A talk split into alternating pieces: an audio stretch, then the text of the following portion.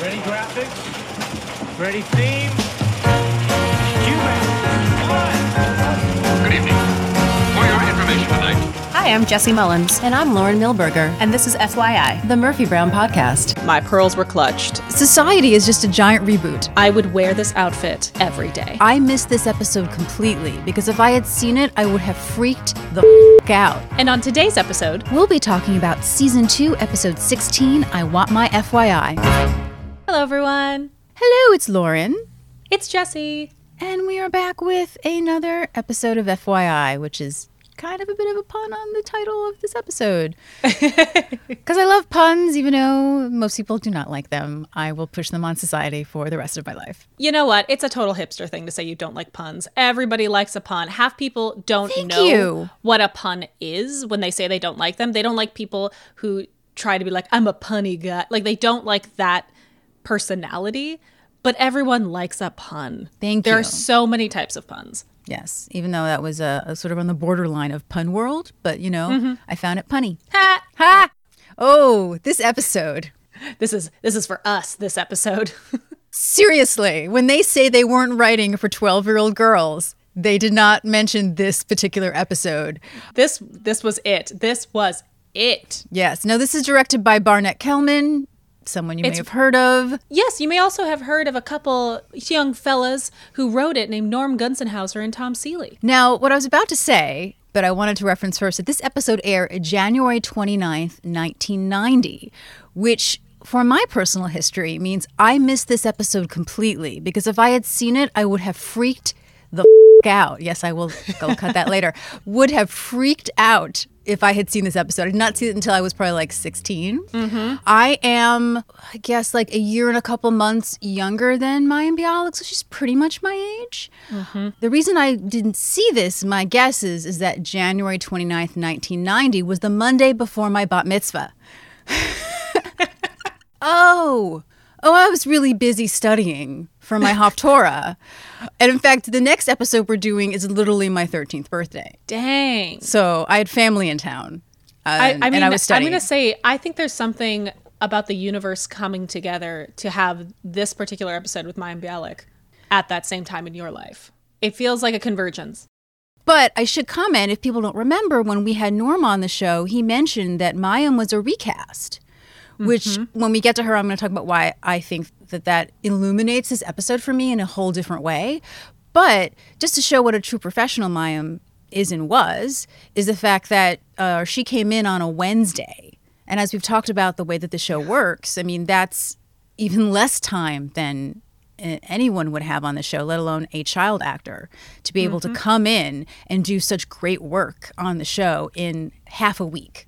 Yeah, I mean, she amazing. runs those lines with that banter and patter style that, like, adult guest stars have not been able to pull off. Yeah, yeah, pretty much. I mean, it's true. It is uncanny the way she walks in as a Mini Murphy, which we will talk about.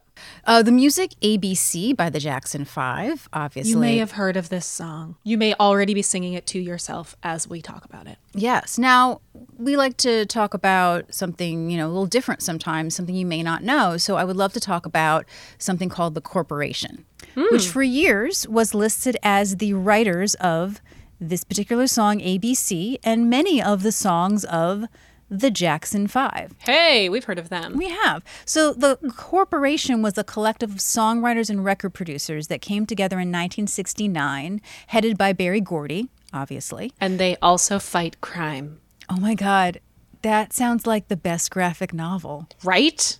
Sorry, Berry Gordy. I love this. Okay, so the four members of the corporation were Berry Gordy, Freddie Perren, and I hope I say this right, uh, Deke or DK Richards, and Alfonso M- Mizell. Again, I hope I say this correctly. They were responsible for the writing, production, and arranging of five number one hits, like I said, including ABC, including I Want You Back. The corporation was intended as a replacement for Jesse. I think you know what I'm going to say. Holland Dozier Holland? Yes. Yes. who had left the label in 1967 to start Invictus Records and Hot Wax Records. And in fact, oh. something that I'll probably go into the future, were embroiled in a bit of a legal battle. Oh, spicy. Yeah, it's very spicy. So Gordy created the corporation as a way to not have superstar writers like they had had with Jesse. Holland Dozier Holland. Thank you. So the group was never billed individually. The corporation disbanded in 1972 after Hal Davis took over complete creative control of all of the Jackson Five's output. But later, their names were reinstated as the writers of the Jackson Five material and not necessarily now billed as the corporation, which may be why you have never heard of them because I had not. Yep. One of the main, or I should say, one of the stories I've heard the most, Gordy asked what he intended to call the group, and Richards looked at Gordy's desk and saw stationery marked Motown Record Corporation and said, How about the corporation? And he said, Okay, that sounds good. That's ridiculous. It is, yeah. But the thing that really got me about this story, I feel, is the fact that he purposely wanted to do this so that he didn't make superstar songwriters. yeah. That yeah. That tracks. Shall we go into it? Oh, can we please? So the opening is quite interesting. One for me because these people are so obviously my age at that time. the way they look, the clothes, like I also had Mayim Bialik's haircut. I I feel quite smart in comparison to these these kids. And now this was a time in the 90s when civics were still in the classroom as far as I know. Oh yeah. They don't know who Richard Nixon is. They don't know what language people speak in Rome. I believe someone offers the option of Jewish. Yes. They don't know who Fidel Castro is. Well, I guess he was still alive at the time. Who Martin Luther King was. and then, of course, which is perfect Murphy Brown, it ends with who is Dan Quayle? Ding. Truly, before we had like Jimmy Kimmel doing his segments on Oh, the sidewalk, interviewing point. people, before we had the internet, we had Murphy Brown both doing this type of segment and trolling. Now, this type of segment in like a late night situation is commonplace. Yeah. Like this was the precursor thing. And I know that things like this had probably been done before in pop culture, but like seeing this is just the the ahead of what now is commonplace. It blows my mind watching this. But like, no one gets any of the answers right. I have to wonder how many people they interviewed. Like, I want That's to know true. just for the belief in our generation Oh, that, like, please say that either some of these were, you know, willing to be in on the joke, or they it took them a hundred interviews before they got these five or seven. Well, listen, you know, I a lot of what I knew about politics was from pop culture, I have to say, like shows like Murphy Brown. So, you know, we were both watching more adult shows. Yeah. But still, not knowing who the president of the United States was, like I I knew that when I was 12 to 14. I'm going to tell you, like, not, know, I mean, I can understand not knowing what languages they speak elsewhere, because, like, what language do they speak in Rome? Then the kid would have to know enough geography to know where Rome is, which, you know, like, people get confused by capitals and so on. Some people might think Rome is separate from Italy, yada, yada, yada. Uh, Richard Nixon is not, you know, current to a child. So, okay, fine. It's the, the one that really got me was he freed the slaves. That one really got me. Mar- yeah, that was from Martin Luther King. Yeah, Martin Luther King being known for freeing the slaves really, really hurt me in a timeline in U.S. history place. I realized when Ruth Bader Ginsburg passed away, um, I should be ashamed to admit this, but it's funny. I thought that Ruth Bader Ginsburg, uh, when I was probably 11 or so, I think that's when she, I'm trying to think when she was, what was that? Nine, oh, 92. I guess I was, oh God.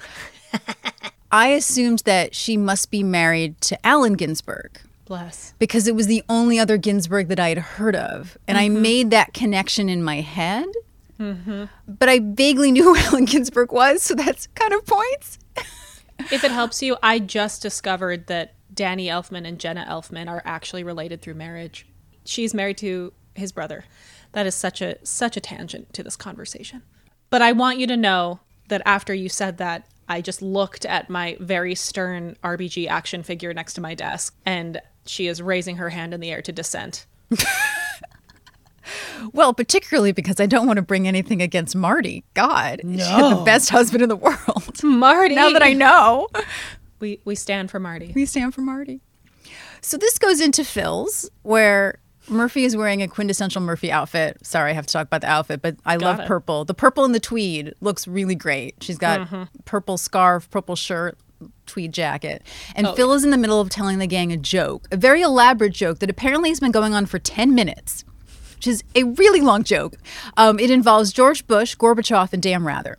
Also, this is the first time in a long time that I notice what is on Phil's suspenders. Yes, I was gonna say the same thing. Little monkeys, right? yes.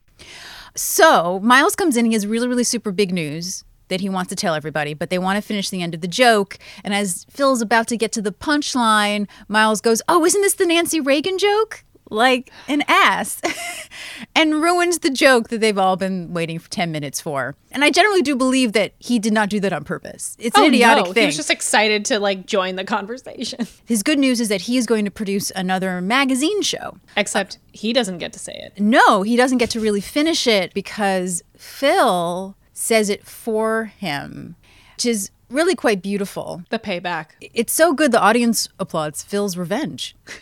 I love Phil's revenge. Miles literally says to him, Was that necessary? And Phil responds, I hate myself. and this is like the best like deadpan. It's like such a great sort of comic moment. Frank is obviously concerned for a rival uh, show. It's a Saturday afternoon kids version of FYI by kids for kids. Which sounds so familiar. And I tried to find an equivalent at the time, and I swear there was something on CBS, but I cannot find it. Right? I was trying to think about because I, I know I grew up with that type Yeah, of because. Nick and that- News was later, but Nick News was definitely Yeah. more like we're going to treat you like adults. yeah. I mean, even like Lisa Ling treated us like adults. Oh, I don't. Rem- I, we've talked. You've talked about her show. I didn't Mm-hmm. watch her show. I didn't know her till The View. I watched it at school. So, oh, interesting. and I definitely seen things before that. I don't know if I'm just thinking about like those segments from all of that or what I'm thinking of, but I've yes, I similarly have that memory. yeah. Not to mention the set, which I, I will go into when we get there, Oh, is very remnants of a lot of kid shows at the time. Oh, it is my like 90s fever dream. It makes me so happy. Um, also, I just need to comment that, you know, y'all, we've been, you know, we're in a global pandemic. And while we have been, you know, recording as uh, as we can during this time, it, you know, it's felt more and more lonely in the world.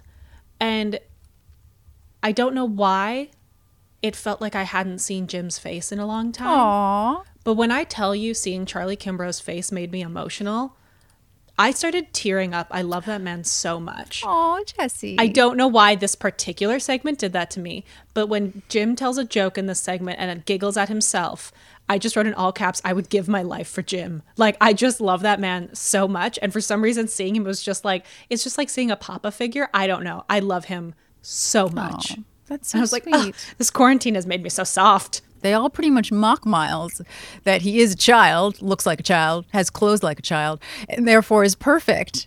In fact, it goes to show how we're into season two and the audience knows the character because as soon as Murphy says, Oh, that sounds perfect for you, so to speak, before even getting to the joke, the audience starts to laugh. Uh huh. they know where she's going to go. So, uh, really, what Miles needs from them is well, first of all, he feels that, you know, they're mocking him for wanting to raise the intelligence of kids of this nation, which is important business. But he has to be nice to them because he would like them to mentor the kids, to which uh, Murphy quotes George Bush by saying, Read my lips, and then goes, Ha! Which will be a callback to later. It's very Murphy, but it also sounds a little bit like Pee Wee, which she's going to do a little bit later, which I find hilarious. Oh, I wrote down uh, Jim's joke was uh, the next thing would be Miss Piggy at the Berlin Wall. That one made me really happy. Yeah. But Corky is the first person to actually, which I love. She's always often the first person to agree, which then makes Miles go, oh no! Corky said, yes, that's no one else. No, no, no one. what I love is that Corky, of course, is going to go into the whole idea that Murphy is old, which is one of my favorite jokes because, of course, Candice Bergen does not look old. And also, Candice always gives these great sort of takes towards the audience. Mm-hmm. Corky knows how important it was starting out. You know, I need guidance from someone old, and I had Murphy. so, Jim's reason, which threw me a little bit, was the youth needs something more than poorly drawn cartoons that litter the airwaves. The cartoons think- got better. I. Here's the deal. I would argue that uh, the word poor is not necessarily uh, the way that we, on the latter end of the evolution of 2D animation, would define it. Like you can prefer what it was when you were a kid and think the new version of it That's true. while shinier and you know has has evolved into a different thing is less than like i i'm even thinking about when uh when we had our last hand drawn disney movie. Oh, good and point. then everything went into like more of the Pixar style CGI. Like I miss hand drawn animation, like just true hand drawn animation. And even though like the the advancements in the innovation of of animation are wonderful and have made these some of my favorite things to come out in the last several years, there is something about the nostalgia about being like, I don't know, I prefer when it was simpler. So like I think for him, like I'm thinking about how Jim would have felt about Ren and Stimpy Oh, yeah. you know, like the animation is quote unquote better, but it's also crude and maybe he doesn't like those particular colors or the styling of the characters. I should have looked up when Beavis and Butthead started because Jim would have hated Beavis and Butthead. Exactly. Like things were changing. We were we were moving into the 1990s which was full of just kind of like in your face color and style, even though of course the 80s had its own. But I'm thinking about particularly like kids entertainment of like Nickelodeon. Think about early Simpsons. That was also pretty uh, crudely drawn. Think about early Simpsons. That was also pretty uh, crudely drawn. So everyone's on board but Murphy because she has a real job to do. She has an interview with Mario Cuomo. Papa Cuomo. And that's the thing why this show is so relevant. There's so many things from the 90s that are like come up today. Society is just a giant reboot. Uh-huh. Murphy leaves. She wishes them all luck at Pee Wee Silverberg's Playhouse and then literally does, ah, like I can't even do it. Like this great impression of Pee Wee Herman. It is quite spot on. Yeah. And to give people some reference, Pee Wee's Playhouse was on CBS from 1986 to about 1991, although Loved the it. later half was more reruns, but it still was on the air because I. I was like, I feel like it was on longer. It was because it was reruns. I felt like Pee Wee was just there my entire childhood, which technically, based on when I was born in the 80s, actually pretty much was. But I felt gonna like he was there just a lot longer than the section of years. And it's just because of rerun syndication and the movies. So then we find ourselves. Yeah, I was like, I assume this is the next day and it's already rolling, Are you guys free tomorrow to do all this extra work that I didn't ask you to do until now? right? And you have your own show. Um, so we are in the bullpen. Uh, but we start by looking at Murphy's office and she's entering into the bullpen.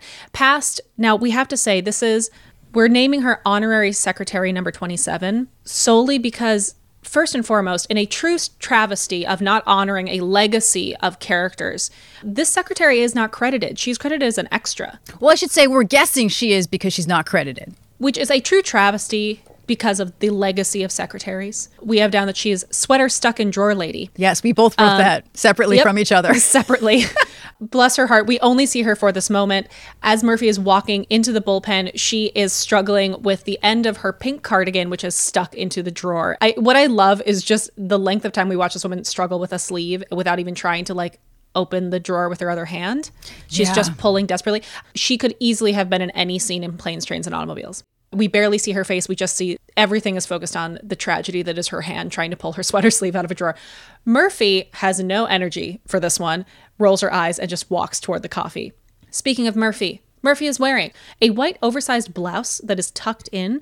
It's not billowy, it's oversized. The cuffs of the sleeves unbuttoned and rolled up once, so it's almost like a popped collar on her wrists. She's got brown pumps and a belt and an orange statement necklace that's on the outside of her her tall collar. I live for these fashion choices. I would wear this outfit every day. It's pretty great. It's so good. She just, oh, she's so great. Anyway, rolls her eyes, walks toward the coffee, where we find Miles.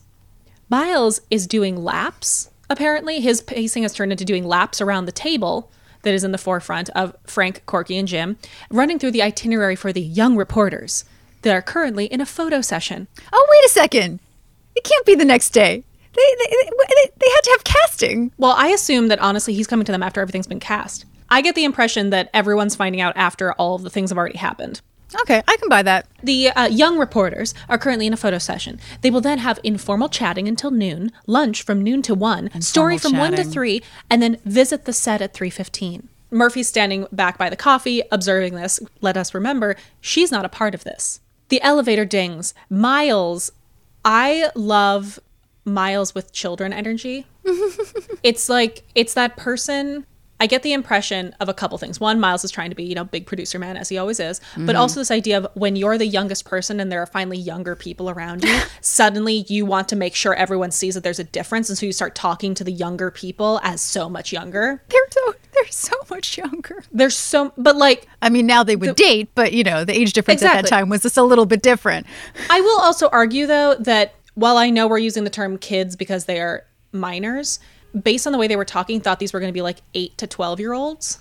Oh, Whereas these are like, these are preteens and teens. Yeah, I get a little offended when they sometimes they're spoken to like like eight year olds, which I wrote several Yeah. times in this. I was like, you should speak to them like actual adults.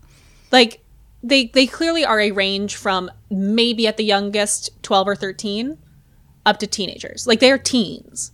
Yeah, I feel like, as I will call him this entire time, Zach Morris, because I cannot call him anything else. I mm-hmm. think he might be old. He feels older than them, but also because he's Yes. taller than them. I also get the impression that yeah, like the oldest one is the anchor, which fits, you know, the archetypes that they're clearly filling in each person mm-hmm, as. Yeah. The tallest, oldest one is the anchor and male, of course. So Miles immediately, and it just is clearly in all caps, is like, hey, look who's here. My kids, my stars of tomorrow. Minus one. Where's Natalie? And so we see that there are three children there. We have a young blonde in a, I would say, an understated dress with her arms crossed, which I personally believe was like a visual bait and switch to the audience.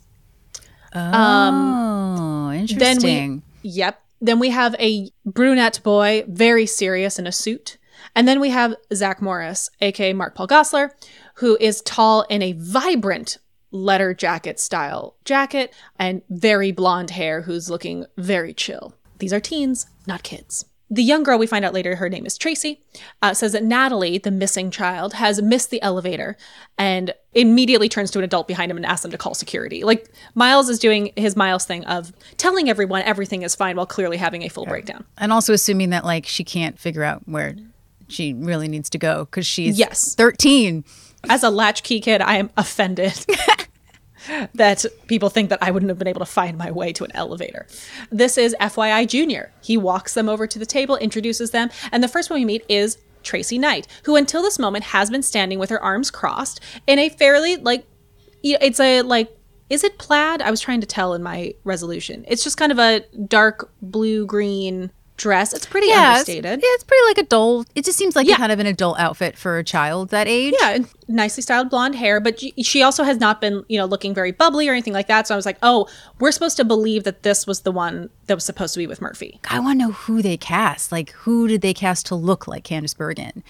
Clearly, this was just this was just a choice in this particular styling and mannerism until this moment. Like she was always going to be Corky's girl. Mm-hmm.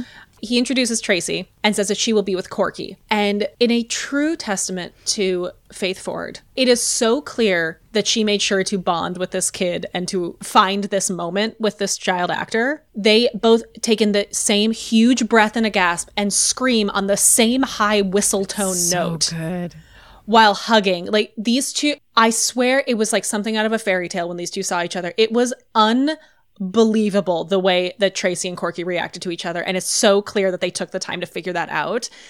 And Tracy cries out, like, she can't believe she's meeting her, the most important woman in journalism today.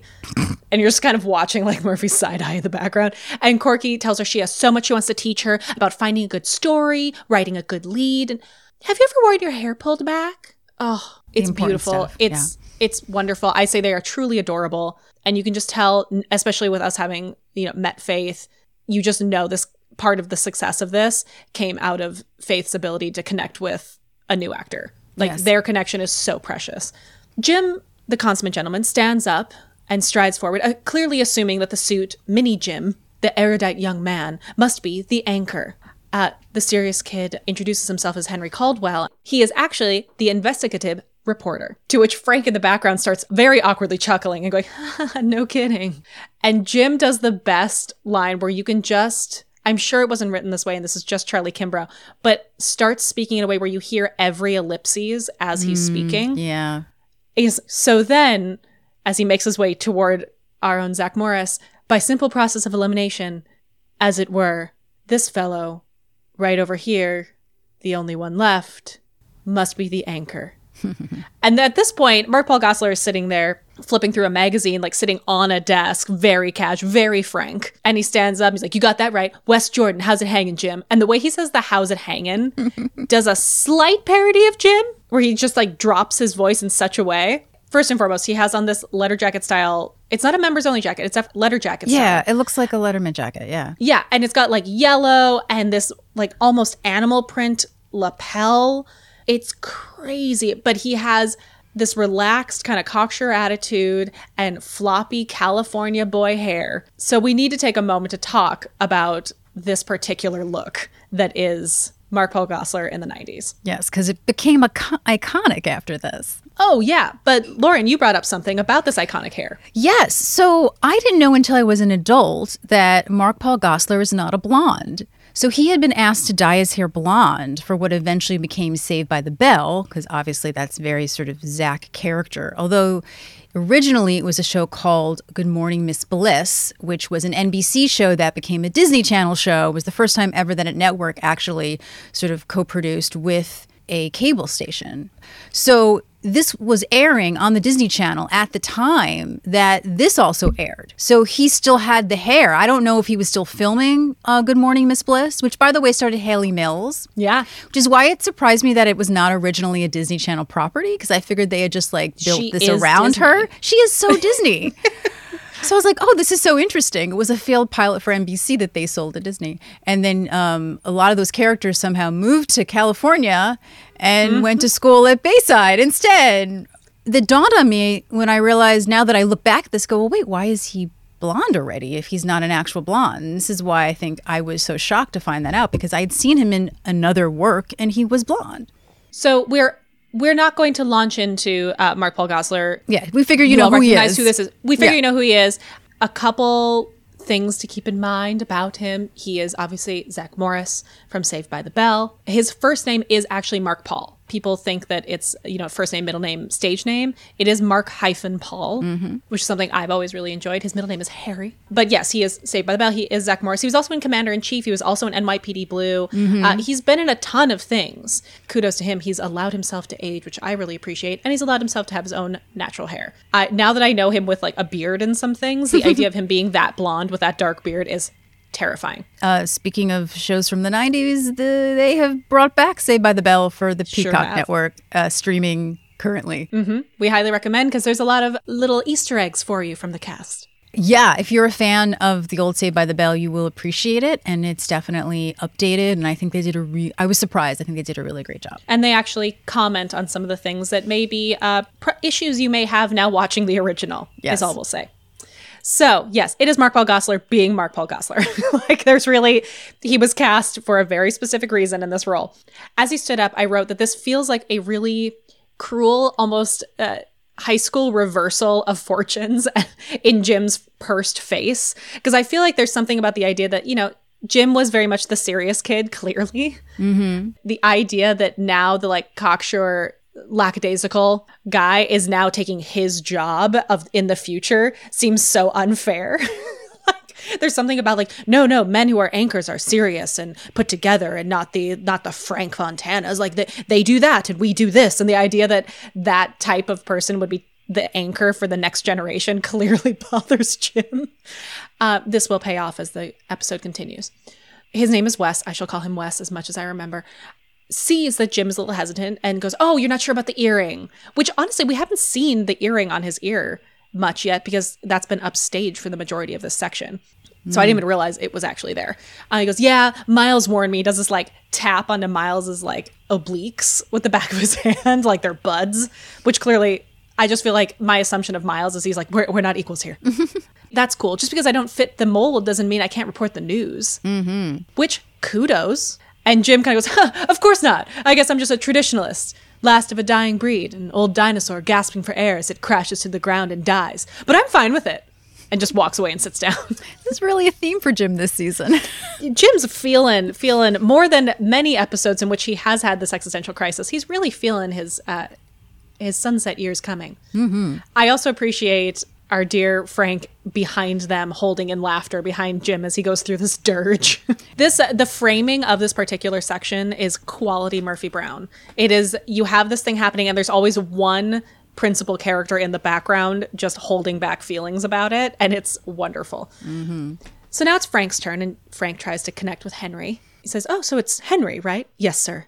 and Frank informs him, "There's there's no need to be so formal. We're not in the army." And he he quips that the only time an investigative reporter wears a tie is when they bury you. Loosen up. Henry says he can't loosen up his tie. He goes, "Sure you can. Go for it." And he goes for it. And of course, sweet Henry is wearing a clip-on tie. I goes, "We'll we'll work on it." Miles tries to rally again. He goes, "I'm excited, and I'm sure you're excited too. I can tell just by looking at you." And he just stares at Henry's somber face. And he begins a pump up speech about how he's going to give them all a tour, and the elevator dings. Just see a crowd of adults standing there. We hear a little, excuse me, getting off. Hey, mister, move it! From behind a crowd of adults, and enter Mayim Bialik in an orange skirt suit and brooch that only Murphy would buy. I had a pin like that. I mean, the fact that they had these pins where like it was one pin and then other stuff would dangle from yes, the pin. loved them. I think I had one on my letter jacket just to really combine all of these people. And as she walks in, she goes, First, I get a bus driver who can't accept criticism. Now, this. Much like Mark Paul Gosselaar, we don't feel that we need to go into a massive bio on Mayim Bialik. She is a an originally a child actor, best known for Blossom, the role that made her famous, that I definitely was in love with, that I know meant a lot to Lauren, who will go into that in a moment. She also became very famous for while Blossom was still airing, she had already gotten a deferred place at Harvard and was accepted by Yale, but ended up going to UCLA. She was awarded a bachelor's degree in 2000, and then she eventually completed her PhD in neuroscience in 2007. And that was like the Mayim Bialik kind of story for many years. uh, Was that like she was Blossom, and then she became this genius scientist, and then she made a massive comeback in The Big Bang Theory. At- Yeah. actually, also in 2007. And I was looking at some interviews and some like backup stuff, like looking for some like, you know, to remind me of the history of her. And I asked her why she returned, and she was like, honestly, health insurance. yep. hmm I was like, wow, that's very telling. Um, also, I what it made me think of was I feel like as I was growing up, there were multiple young, intelligent actresses who did this. Yes. and so I immediately started thinking about Winnie. Yeah, she's uh, a. ma- I don't want to say ma- Mathematician. I was going to say that. I wasn't sure if that was too crude to say mathematician. If it was more like advanced word, but yeah, she's a math sure genius. is. yeah, yeah. And I remember growing up and being like, yes. And so I feel like they had a very strong impression on me as a kid, being like, you can be an artistic person and also be very smart. yeah, I agree. And that was huge for me growing up. But I definitely want to leave the floor open for one Lauren Milberger to talk about what Mayim Bialik means to her. Yes. So, um, growing up, and I've alluded to this before, there weren't a lot of Jewish women on television, let, let alone particularly young Jewish girls. And when I say this, I want to be careful to say that I'm not saying that you have to look like a stereotypical Jewish person to be Jewish. It is a religion and it is an ethnicity. And whatever that works for you, you don't have to be either. Or if you feel Jewish or you practice Judaism, you are Jewish. Mm-hmm. Because it is to me a culture as well as a religion. I don't consider myself a very religious person, actually. But I was called ugly a lot. The only sort of real, sort of to me, Jewish woman that I looked up to was someone like Bette Midler, but there was no one my age. So watching mm-hmm. Blossom, even though she was Italian on the show, and this is something I really didn't realize until I looked back as an adult, how important it was to me to see someone on television who looked like me. Mm-hmm. Something that we talk about all the time with people of color, with less representation, you know? And it's so hard for me to sort of say, oh, well, there was another little white girl, you know, wow, I felt represented. But it just shows you that it's about seeing yourself. Like when I was really small, I realized I loved Snow White because I had pale skin and dark hair, and I thought she looked like me. Like it's very important to sort of see yourself represented. Mm-hmm.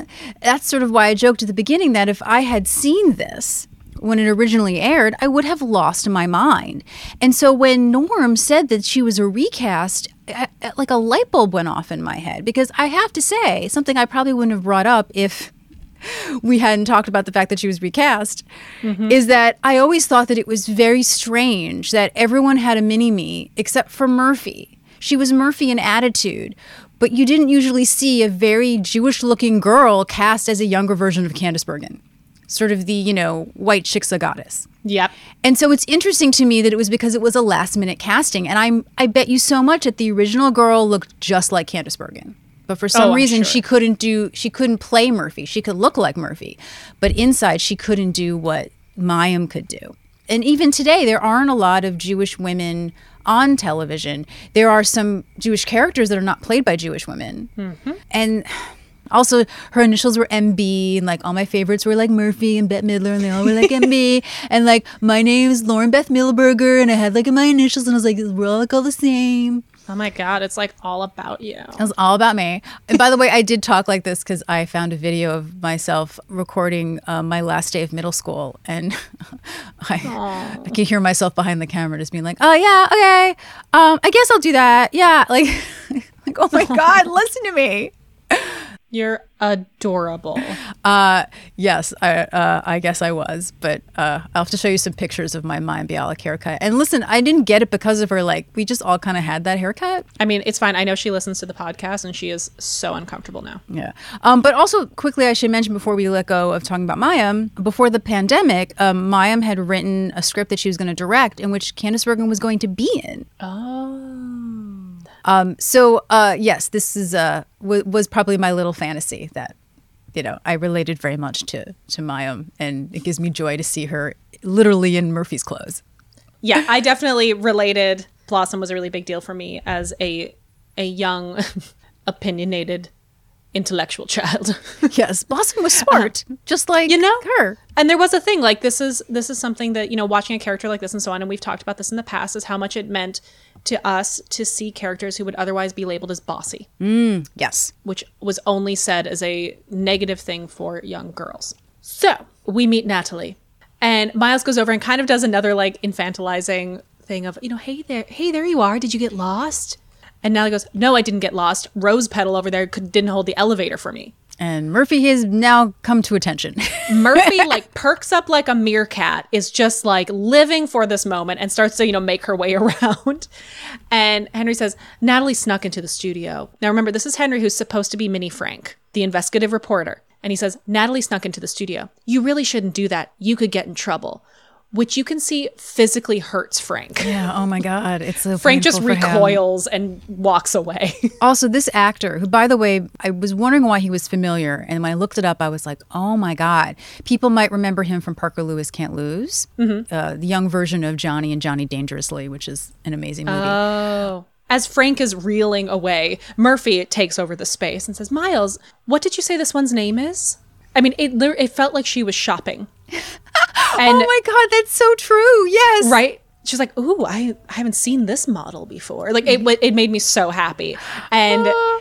and Natalie just turns to her and says, Natalie Moore, remember it.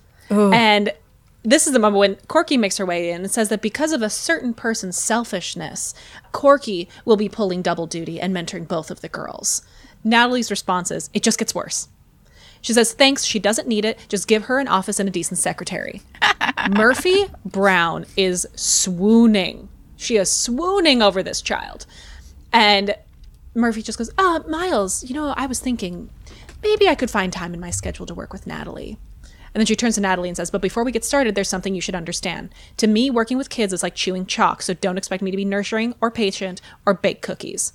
And Natalie just stares her right down right back and says, Murphy, are we going to stand around yakking all day or are we going to put together a story? Yes. Oh, it is so good. And Murphy just says, You got potential, kid. Let's get to work. And they march into Murphy's office. Cut to back in the bullpen. Corky and Mini Corky get off the elevator in pretty much matching blue outfits. It is mm-hmm. adorable. The audience can't take it. They're just so in love. Pretty much the rest of the outfits that we see, you know, barring Zach Morris, is like they just took all of their outfits and put them in a shrinker. It's so well done.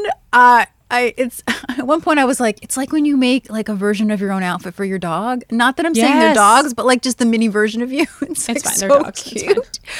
Uh, Corky is just reassuring Tracy that it's a compliment and that just means that they really like you and that she's been accepted. Apparently, someone called Sheldon Pincus and told him her parents were out of the house Oh my God. and they wanted him to come over and watch Blue Lagoon, which, if no one knows, has teenage nudity in it, Oh, yeah, it does. which is apparently very big in the 70s, early 80s. And, uh, and it's like, gee, I wonder who that could have been, which of course Murphy uh, says because she knows exactly who it was. Corky really just thinks that when they play pranks on us, it really is a form of affection. And it, you know what? It really isn't. Not from these two. No, no, no, no, no. Frank introduces Henry, dressed exactly like Frank. Again, shrinking all of Frank's outfits from the pants to the belt to the shirt to the leather jacket. Oh, the jacket is so good. Jim and Zach Morris show up fighting over the fact that uh, Zach doesn't want to wear a suit. This is the thing. He's he's trying. I have to say. in this situation, Jim is the one who will not budge because Yeah. the fact that he goes, he'll compromise and roll up the sleeves. Like, that's a very small compromise. He's still going to wear the suit. If he doesn't roll up the sleeves, he's going to look like a geek. Zach Morris asks why he can't just work with the Sherwood chick, and the Sherwood chick is the last straw for Mr. Jim Dial. And I wrote, This is so Gen X versus Boomer right now. My God, yes. And then I wrote the most amazing thing happens because Mini Murphy comes off the elevator. Mayim Bialik. By the way, Mayim means water in Hebrew, which is really beautiful. Aww. Walks off the elevator dressed just like Murphy in a little blue hat, trench coat with a little pink box of donuts. My ovaries were bursting. Oh my God. By the way, uh, we were informed by Corby that apparently um, these pink boxes were an LA thing that they didn't realize. And so on a future show, remind me, I'm going to talk about the history of pink donut boxes in LA. Ooh. I know. It's like, oh, this is so cool. Uh, I swear that it will sound cooler when I tell it. I was like, people are probably going, oh God, Lauren, please I'm no. so excited about it. And guess what? If it's just me listening, it's worth it. okay, you can fast forward. I'll put the timestamps. She is so happy about a story. She looks just like Murphy. She brought donuts for everybody. It's I could probably put it side by side with a scene from the show, and it would totally match up. She of course confesses because she thinks it's hilarious that it was her who called uh, Sheldon uh, to go over to Tracy's house. Miles wants a meeting, but of course, you know, Jim says that they need to work, and uh, Zach complains about having to see more clips of Walter Klondike. And Jim looks like he's Oh. going to explode. My, I just have to. Walter Cronkite. My lord, will I ever make it through this lifetime? oh my! Yeah, and Murphy has some really great stuff for Natalie, and Natalie is so excited. She just, I love that you can tell that they've obviously really bonded because they're so like similar and they're working on a story. And she couldn't wait all day to get out of school to come tell Murphy what she worked on. But Murphy, unfortunately, as they get into her office, has done all the work for Natalie, and it's so devastating. I so feel Natalie's pain, and you just see her shrivel mm-hmm. You know, like she just sort of becomes all of us when we were 13, which is like, okay, fine, like whatever you say. She's given her a dossier, which is like every question to ask and every piece of information on uh, Edward Stoddard, the superintendent of schools, who she's going to be interviewing. And Murphy does not get it. The fun part is doing the work. But Murphy really sees it as she wants Natalie to do a good job and it's hard to be on television and she just wants her to do well. So Natalie just kind of grabs her stuff and like sort of sulks off and and any human would go, "Oh no, let me run after her and and and realize what I've done." Murphy does not get this at all and sort of shrugs it off like, "Ah, kids," uh, and doesn't even go after her and just goes back to her work. yeah, the smile she has when it goes away, you're just like, oh, yeah, it's the smile. As she she kind of calls after her like, Natalie, like then smiles and goes, "Ah, kids," like doesn't even really get how upset she is at all. you see so much this idea of like this idea of like she's a mini me she gets it Oh, that's true. Yeah. like she has to go through it to get it and she hasn't gone through it yet because she's a kid yeah, it's the biggest example in the show of how Murphy doesn't get children. Truly more than anything else it's just like oh yes. Truly more than anything else it's just like oh i was the kid in every room growing up because i was born later in my family's lives and all i wanted was to be treated like a fellow adult. Yes. when they're on the set later like the type of respect that that they're talking about giving them like that's all i ever wanted. But the thing about it is like even when you're the kid in the room and you may be the most mature kid in the room all i wanted was to be treated like a fellow adult. Yes. when they're on the set later like the type of respect that that they're talking about giving them like that's all i ever wanted uh, as a professional that the kid wants. This young woman hasn't experienced the lesson that makes you be able to be like nope we're just moving on. What matters is this. Like she hasn't gone through that yet. And that's a life experience thing even more than a number thing. Yeah, and Murphy's take literally taking that experience away from her. It's like no she's got to learn it she has to get there she's going to clearly get there but you were able to get there And uh, we move on to Oh, it's show day, y'all. It is show day. We are on set, the FYI junior set. And we, of course, start with Jim chasing Wes to the desk, begging him to put on a tie. To Wes's credit, he is in a suit with the sleeves rolled up at the cuff and crisp white sneakers. But he's in a suit. He even has a waistcoat. he's kind of ahead of his time, like because He the non is. The non tie kind of became acceptable in work. Exactly. kudos to like the pattern of that vest. He's yeah, he's definitely ahead of his time. Jim just begs him, it's a thin little piece of cloth around your neck. Would it kill you to wear it? And Wes just says, yes, it would. And Jim storms away, which is fine. Put me in my grave. See if I care. And just storms away to where all the adults are sitting behind, uh, behind the, the equipment. Can we talk about this set, please? Please, can we? So, when you look at this set, Jesse, what do you think of?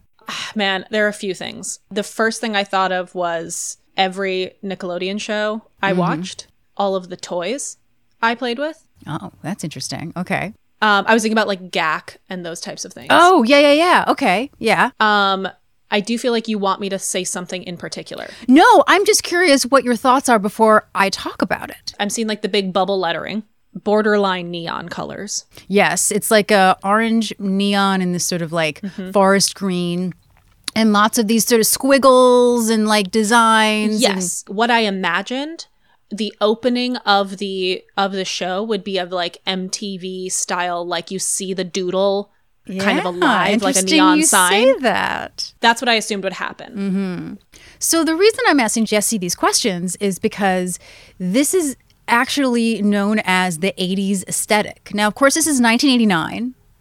Is when I think of a lot of this sort of look and concept were attributed to a lot of kid stuff that we watched at the time, which makes sense because it's fun, it's comical, right? And what I remember it from is sitcoms, comedies, and children's type things but I think also there's more. So, so this was a design phenomenon known as the Memphis Group, or I should say, is from a group called the Memphis Group. It was started by, say his name correctly, Ettore Sottsass in Milan, Italy, even though he was born in Austria. The kernel of it started in about 1977, but it officially started in 1980 as a furniture design. Even though he and the Memphis Group was stationed in Milan, it had people from all around the world, from Japan, France, Britain. It was really international. And in fact, Peter Shire, who was one of the Americans, really helped bring sort of this group and look to popularity, right? The reason it's called the Memphis Group because it's named after a Bob Dylan song called Stuck Inside of Mobile with the Memphis Blues Again from Blonde on Blonde, 1966. And it was started in sort of a very, sounds like very Italian. People from the firm are just hanging around at someone's Italian uh, apartment listening to Bob Dylan, looking at all of their amazing designs they made, and like, let's do a thing. Like they do. Exactly. So this feels like a lot of stuff that I feel like Eldon would have really found fascinating. I don't know if he would have liked it per se, but a lot of the mm-hmm. research I did was very much like, oh, this is stuff that I feel like I'd love to hear Eldon's take on it. Yeah, Eldon would have had a full thesis statement on this. Exactly, yeah. Because the Memphis was considered a reaction against the status quo. It was supposed to be comical. It was supposed to be funny and outrageous and sort of a reaction to the minimalism and the modernism before it with the structures and their straight lines. Whereas this is bold colors, lots of different sort of designs. Someone described it as Bauhaus uh, meets Fisher Price. Uh, and obviously, it- you know, and it has a lot of geometric figures. Um, I'm going to put a lot of pictures. I know it's hard to describe it. You know, I'm going to put a lot on social media and on our show notes. You guys can look at pictures alongside of it.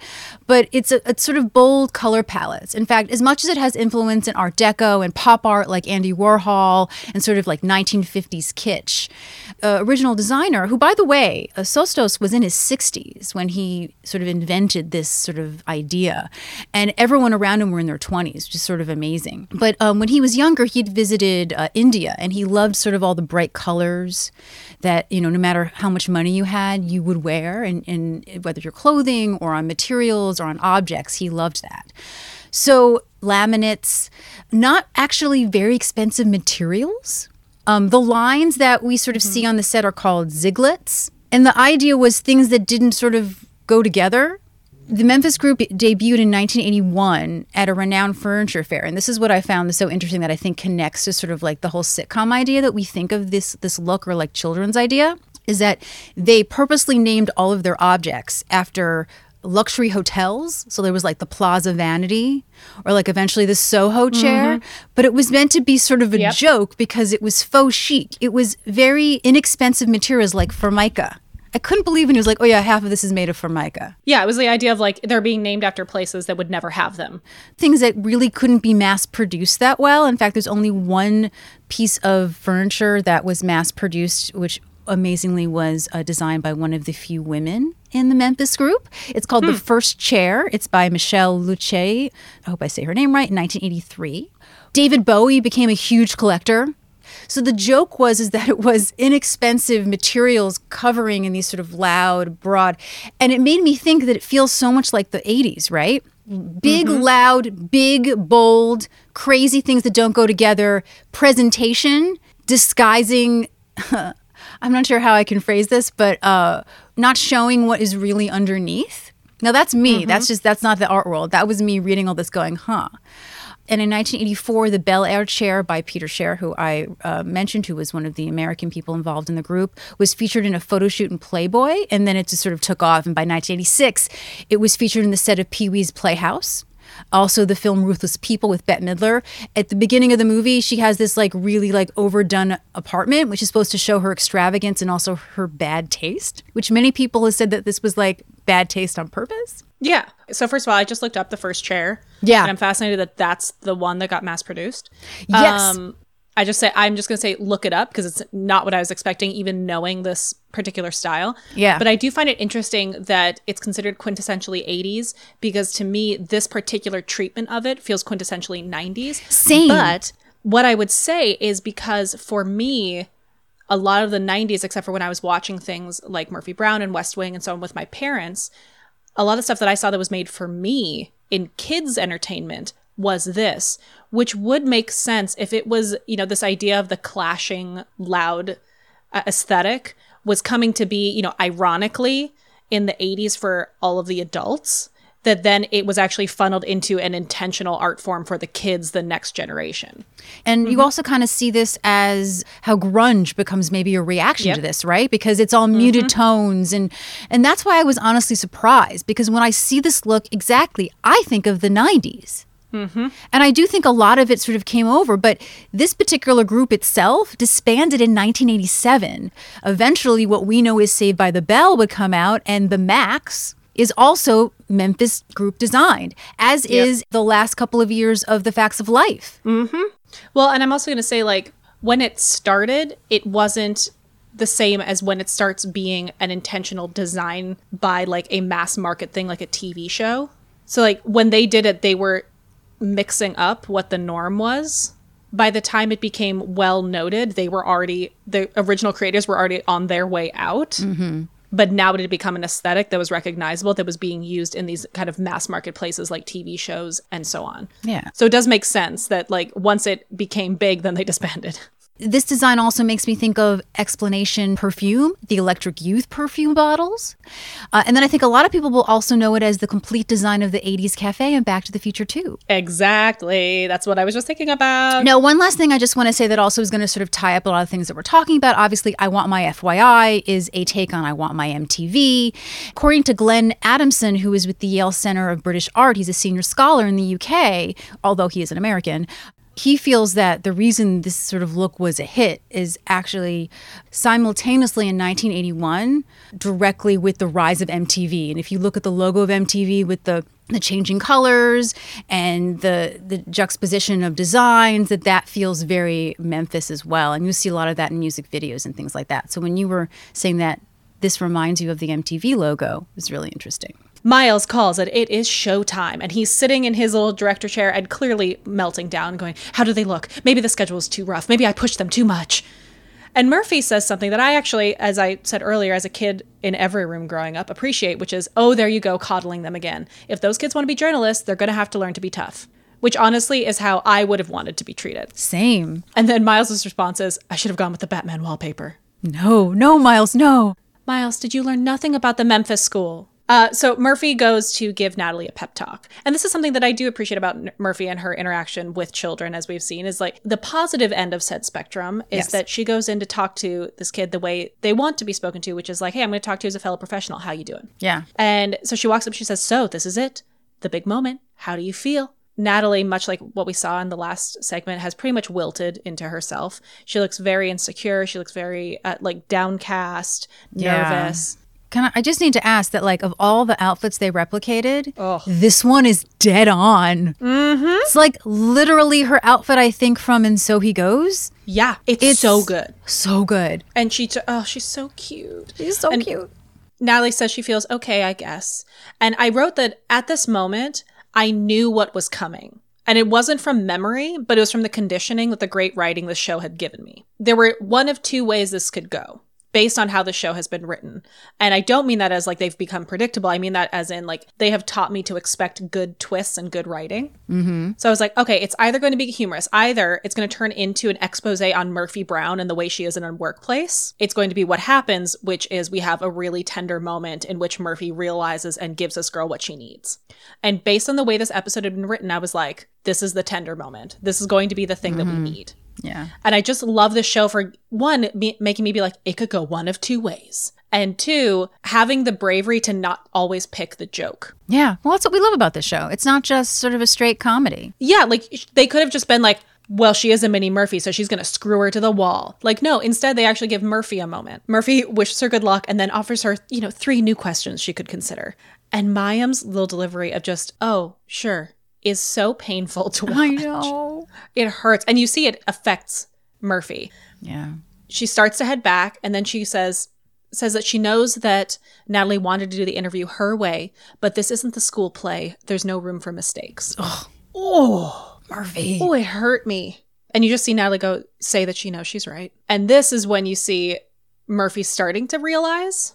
And as she's walking away, Natalie asks her, Hey, when you did this for the first time, was it fun? Oh. And Murphy, and I'm just like, oh. And Murphy just says, Are you kidding? It was the greatest moment of my life. Oh. And Natalie makes her way back and she's like, Oh, I just wanted to know. And I wrote, She is so sad and nervous and it kills me. This is one of those great moments where, like, absolutely Candice Bergen could have just sold this moment of realization on her own. But what the gift of having a fellow actor in Mayim Bialik, in this, like, young, mature actor, be able to give her something to work off of. We could have sold the moment, absolutely, but it's such a resounding success for the two of them as scene partners. And so Murphy just says, Natalie, give me those cards. And Natalie's very confused. She says, Those are my notes and my questions, except it's not my interview. Okay, you want to learn? You're now flying without a net. You're going to do this your way. And do you want to know something? You're going to have the time of your life. Oh, yay. Natalie's smile is literally everything in my life. It is so she's so excited. And that's how you know she's a mini Murphy because she's not like like she is so excited. yeah. Because she knows what she's doing. She's done her research. Exactly. And I think the nervousness before is that nervousness you have when you're not prepared because it's not her stuff.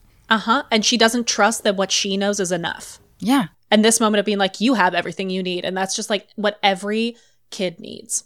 During this week with Murphy, she's learned to look up to Murphy. And to have Murphy think she's not good enough must really hurt. Yes. Also, I'm going to call myself out on the fact that at the beginning of this episode, I was like, they're not kids, they're teens. And I've called them kids the entire rest of the time. So I'm a hypocrite. Uh, so Shame on you. The music starts up, the countdown begins for the beginning of the show. And at that moment, sweet Mark Paul Gosselaar stands up, suddenly very nervous, and goes, Hey, Jim, can I borrow your tie, man? This is what Mark Paul Gosselaar does great that makes Zach lovable, even though he kind of sucks. He is so innocently scared. He's immediately nervous, and it's so sweet, and it makes you love him. Wonderful Jim just springs into action, my savior. He like starts, you know, pulling, loosening and pulling the tie over his own head to place it around Wes. The po- collar's already popped to receive it. And what I love is he does this really sweet thing right before he runs away where he kind of touches Wes's like back of his head and his shoulder, just like sweetly checking on him before he runs off camera. Aw. It's so sweet. And you can just see they're all so proud of their little mini me's. So they do the opening. They're Corky has to remind Tracy to smile. and we cut over to Natalie Moore, who is with Dr. Stoddard, the superintendent. And much like she is living in this suit the way she should, she her voice and her carriage with her like cross legs and everything is so mature. And anyone with a brain knows that this guy is in trouble, except for this guy. This man clearly does not have a brain, and he is clearly talking down to them uh, as he's being introduced. You know, he wishes them good luck and throws a thumbs up and a wink to the desk. And this man clearly, ugh, well done to this man because I hate him immediately. Natalie says, Thank you, Dr. Stoddard. Now, while other school districts rely on tax dollars for funding, you began a, su- a successful program reaching out to the private sector for financial support. And Dr. Stoddard says, you know, Natalie, the business of education is the business of all our tomorrows. And then does this really gross smile. They're counting on their on bright boys and girls like you to be the leaders of the future. And Natalie does this amazing kind of, she's starting to smile. Like you can see the wolf in her being like, yes. And she looks to Murphy with the beginnings of the smile. Murphy nods and then she breaks into full smile and leans forward in a very Murphy moment. How much money did you raise last year? So Dr. Stoddard laughs and says, I'm sure you're not interested in hearing a bunch of boring figures. Natalie says, Oh, yes, I am. You raised $2 million, didn't you, Dr. Stoddard? Yet only a million and a half reached the schools. Where's the other half million? the way she just one mimics his laugh halfway through and then just rolls into the where's the other half million is seamless and he suddenly looks terrified. He's oh, uh, well i'm glad you asked it. It's being held in an escrow account. Escrows a very complicated and he clearly is about to try and talk down to her and she interrupts him to inform him oh yes an escrow account called sidbar enterprises an account that was used to secure a home improvement loan for 555 long creek road. That's your address isn't it dr stoddard? It's so good. And he is like, again, a series of uncomfortable laughs. And Natalie trails into I have a copies of receipts for an automatic garage door opener, backyard patio, 3,000 square feet of new sod. And as she's trailing off into this and we're exiting the scene, we cut to Murphy and Frank celebrating, and Murphy wipes a tear away. Oh, it's so good. I'm so proud of her. We cut to them watching the episode of Murphy's Townhouse. I assume this is uh, Saturday night after it's aired. They've apparently watched it like three times already. Natalie is still again dressed like Mini Murphy, only it's uh, at home Murphy. Sh- She's casual Murphy. She's like my day to night Barbie. So Eldon arrives with Fig Newtons, and his new new way of wooing Corky is to pretend he doesn't really see her, and he oh God, I didn't see you there. It's such a great piece of comic acting because he's bad at it, but also obviously Bobby is being bad on purpose, and I love it so much. And Corky. Uh, kind of is uh, noticing the fact and she brings it up to Eldon that usually he makes like a fuss over her and he hasn't really talked to her and and she really seems to be a little offended and she she has to pretend that she's okay with it because he says that he's he's come to the conclusion that she doesn't like him and and he has to respect that pretty much only it's not true he is of course pretending advice he got from hank Oh, Hank. i think hank got that advice from frank but anyway Uh-huh. I love, I just love the creature that is now Hank. Yes, he's he's Frank. Frank Hank.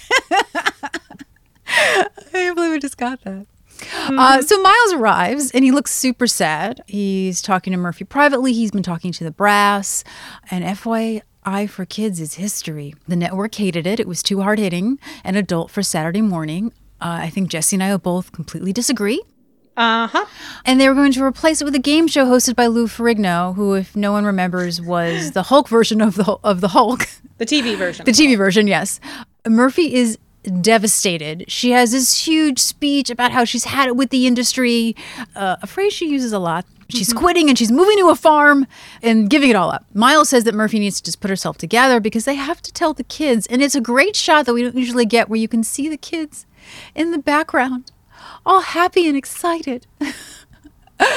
and all of a sudden, uh, Murphy becomes pretty like a sap, and she doesn't want to. She doesn't know she has it in her to tell the kids. Okay, I would also like to argue it is not Murphy's job to tell them. Well, yes, that's true. It's Miles's job to tell them. Miles should tell them doing his actual job, and Murphy should be the one demonstrating how you take it. Like that's how she helps the kids in the scenario and being a professional. The idea that all of a sudden Murphy speaks for them, Miles is the one in charge. He's the one who tells that news. That makes me so angry. See, I feel like it was more that M- Murphy wanted to be the one to tell it. I don't like that. Okay, I, I fair, no I fair. I see. I Regardless totally if that's the intention, that is wrong. It is Miles's job. Miles should be the one. I'm so angry with Miles that he let that happen. Okay, I'm, I'm, I again fair. It's not fair. And it makes me angry. Her job is to demonstrate how a reporter accepts the bad news. Well, that is interesting you say that. So Murphy goes into about how she just knows how successful everyone's going to be. Definitely a kiss of death. And Natalie, being the smartest one in the room, gets it before Murphy can completely finish and goes, ah, we got the axe. Corky completely freaks out. And, and has to be consoled by her mini me. Mm-hmm. Frank complains they had a horrible lead in, and then Hank consoles Frank. And then Zach Morris thinks he should have worn a suit, and, and Jim thinks that, you know, it wouldn't have mattered that all they want is people who are going to shake their bottom. That's all they want.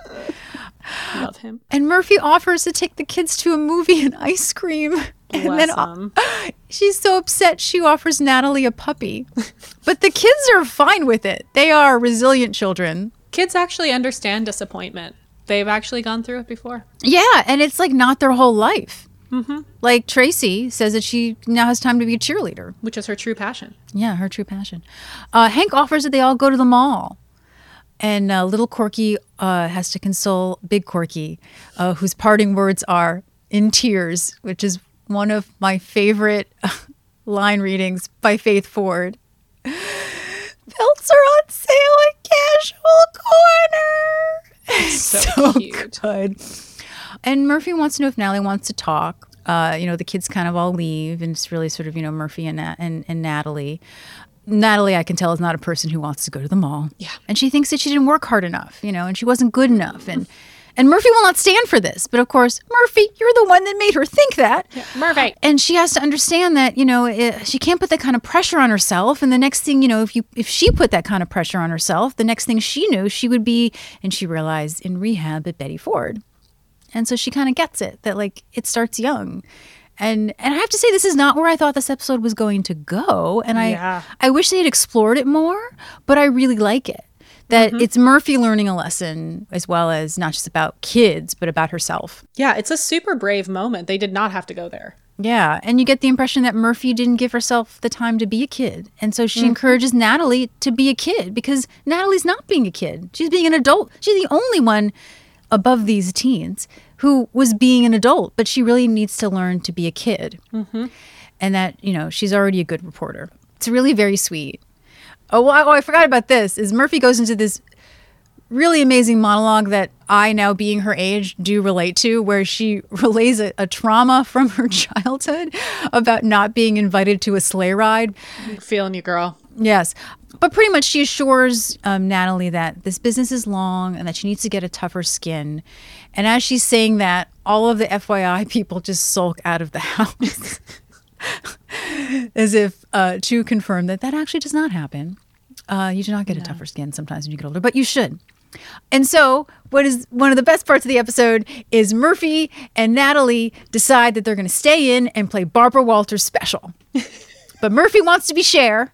But then Natalie is like, well, then if you're Cher, I'll be Madonna. And then Murphy goes, well, who's going to be Barbara Walters? Well, we have Cher and Madonna. Who needs Barbara Walters? and before we end, I just have to say again how this episode just gets me. I have a video recording of me playing Barbara Walters special, but as Barbara Wawa Yes, Barbara Wawa. and taking a tour of my own house with my friend playing Kirstie Alley. Bless it. Yeah. So I've done this. And so this episode is extremely personal to me. And then uh, we're done. And uh, goodbye, FYIers. I could watch a whole show with children of FYI. I really could. My dream. I want to see how how Natalie like got all this insider information by playing a naive kid.